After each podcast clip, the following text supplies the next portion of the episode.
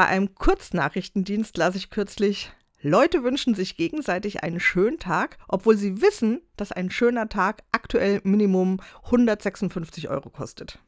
Erst habe ich lachen müssen. Vor Weihnachten war mein Internet voll mit unvergleichlichen Events und Ausflügen und Möglichkeiten, was man sich gegenseitig schenken soll und darf. Gemeinsame Erinnerungen schaffen und so. Wildwasserraften und Fallschirmspringen, Autorennen und Käsefondue auf einem Berg essen.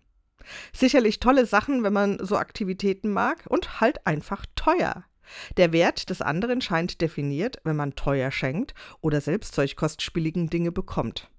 Manchen Menschen mag das wichtig sein, mir persönlich nicht.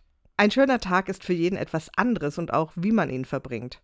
Meine schönsten Tage mit Freunden waren die, auf die ich mich schon ganz lange gefreut habe, endlich mal genügend Zeit miteinander zu verbringen. Wo man, weil das Auto kaputt war, sich per Videokonferenz zum Plaudern mit einer Tasse Tee hingesetzt hat. Wo Verbundenheit zu spüren war und Zuneigung. Möglich, dass das auch mal Geld nebenbei kosten mag. Doch die schönsten, schönen Tage brauchen kein Geld, kein aufwendiges Event oder Abenteuer. Die brauchen echte Begegnungen.